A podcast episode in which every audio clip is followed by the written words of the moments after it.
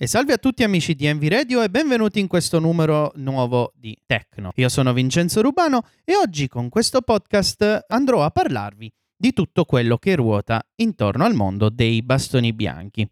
Sì, perché è un oggetto così importante nella nostra vita e per la nostra autonomia e però eh, molto spesso non si conoscono tutte quelle che possono essere eh, le sfaccettature appunto legate eh, al suo um, utilizzo.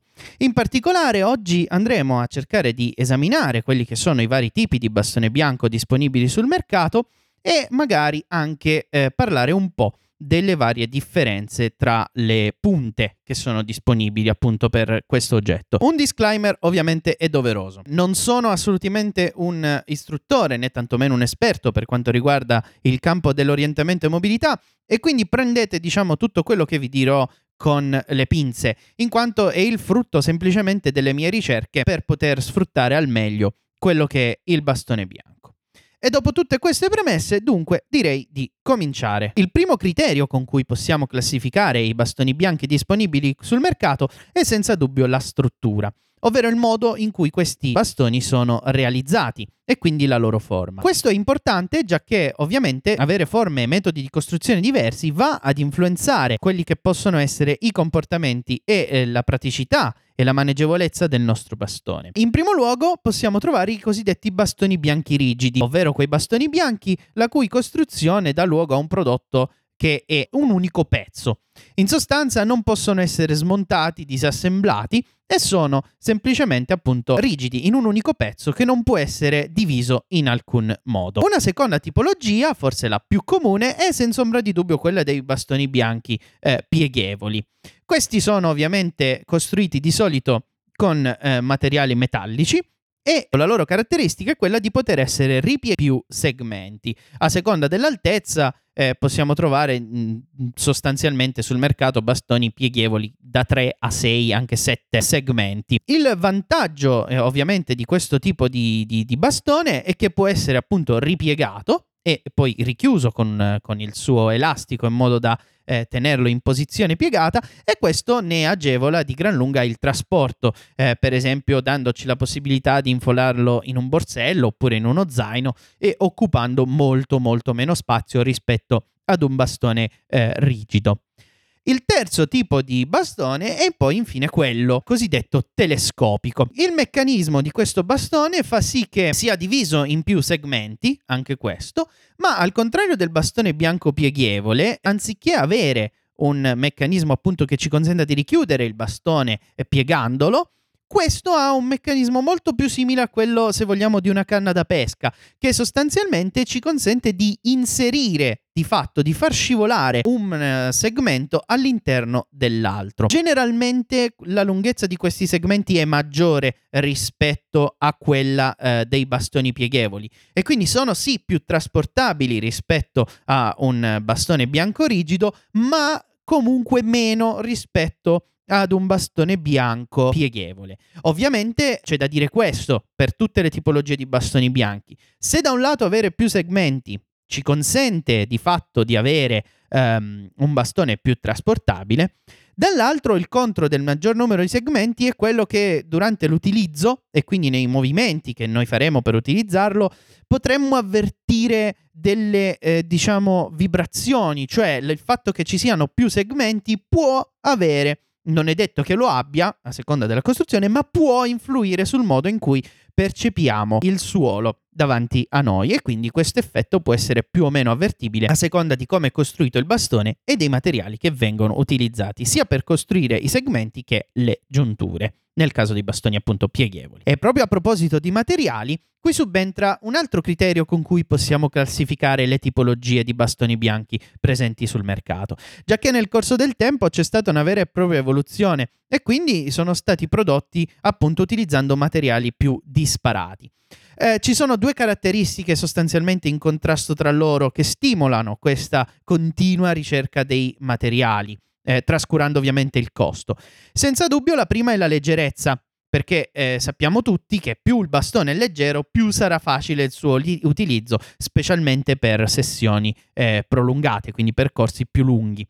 D'altro canto però ci interessa anche la resistenza, ovvero quella capacità del materiale di poter resistere agli sforzi. È infatti piuttosto comune che il bastone si incastri o che debba appunto assorbire degli urti, degli shock che derivano proprio dal tipo di utilizzo che ne facciamo e dal fatto che, diciamocelo in tutta franchezza, gli spazi urbani di sicuro non brillano eh, per accessibilità, quindi è molto probabile che appunto il nostro bastone bianco debba eh, fare da apripista fra i mille ostacoli della quotidianità. E dunque da questo punto di vista nel corso del tempo sono state proposte varie alternative. Eh, ci sono stati dei bastoni costruiti in legno, ma ultimamente quello che sembra andare per la maggiore è senza dubbio l'utilizzo delle leghe metalliche. Sono senza dubbio le leghe a base di alluminio, le leghe a base di grafite e le leghe a base di fibra di carbonio. Il fatto che queste appunto siano leghe fa sì che i materiali possano essere anche molto diversi a seconda della ditta. Ogni ditta può personalizzare questa lega in base alle quantità dei singoli componenti che vengono inseriti. Abbiamo un altro elemento di differenziazione dei bastoni, sempre legato al materiale, che è quello legato al eh, produttore. Quindi se abbiamo due ditte che ed entrambe producono un bastone in alluminio, beh, non è detto che questo bastone eh, si comporti esattamente nello stesso identico modo, già che ricordiamolo, il materiale, oltre ad avere le due caratteristiche di cui abbiamo parlato, influenza anche il modo in cui si propagano le vibrazioni lungo il bastone e quindi hanno un impatto diretto più o meno percepibile a seconda dei casi su come andremo a percepire gli spazi davanti a noi. Un altro elemento che può distinguere i bastoni bianchi disponibili sul mercato è certamente quello del loro scopo. Infatti esistono diverse tipologie da questo punto di vista.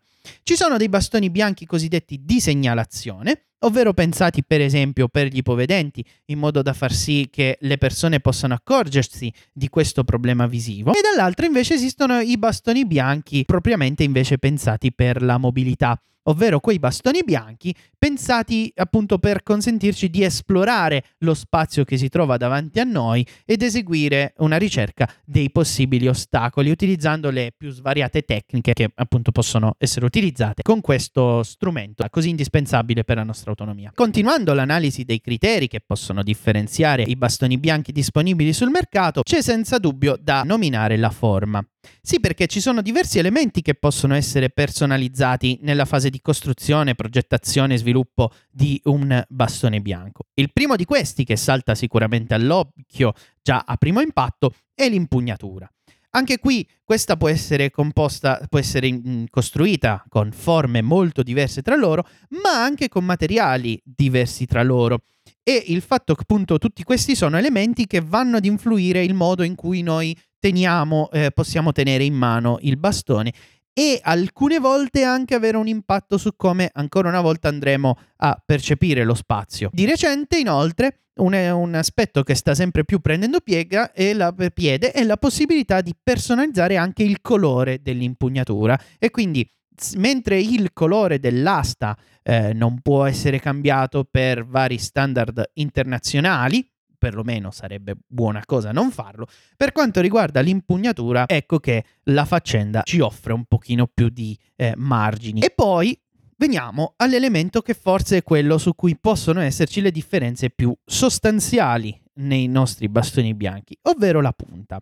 La punta è un elemento fondamentale perché è quello che è proprio a diretto contatto col terreno e se vogliamo forse è quello che ha eh, l'influenza maggiore sia sul modo con cui percepiremo lo spazio attraverso il nostro bastone che in modo molto diretto sul modo in cui utilizzeremo il bastone. Perché, eh, come eh, probabilmente saprete, esistono diverse tecniche per l'utilizzo del bastone e il fatto di avere una punta con determinate caratteristiche piuttosto che altre può ovviamente rendere il bastone più idoneo a utilizzare eh, piuttosto che altre. E quindi è fondamentale scegliere la punta tenendo in considerazione sia i che andremo a percorrere e quindi le loro caratteristiche e sia il modo con cui ci sentiamo più a nostro agio ad utilizzare il bastone bianco. Da questo punto di vista, classificare ed elencare tutte le punte disponibili sul mercato sarebbe un'impresa impossibile, già che sono davvero tante e sono state pensate per soddisfare le esigenze più disparate. Quello che però possiamo fare è soffermarci su alcune caratteristiche. Intanto, la prima caratteristica, quella a cui eh, non si fa eh, tanto attenzione, è l'aggancio. Purtroppo non esiste un unico standard per l'aggancio delle punte e il, al bastone bianco.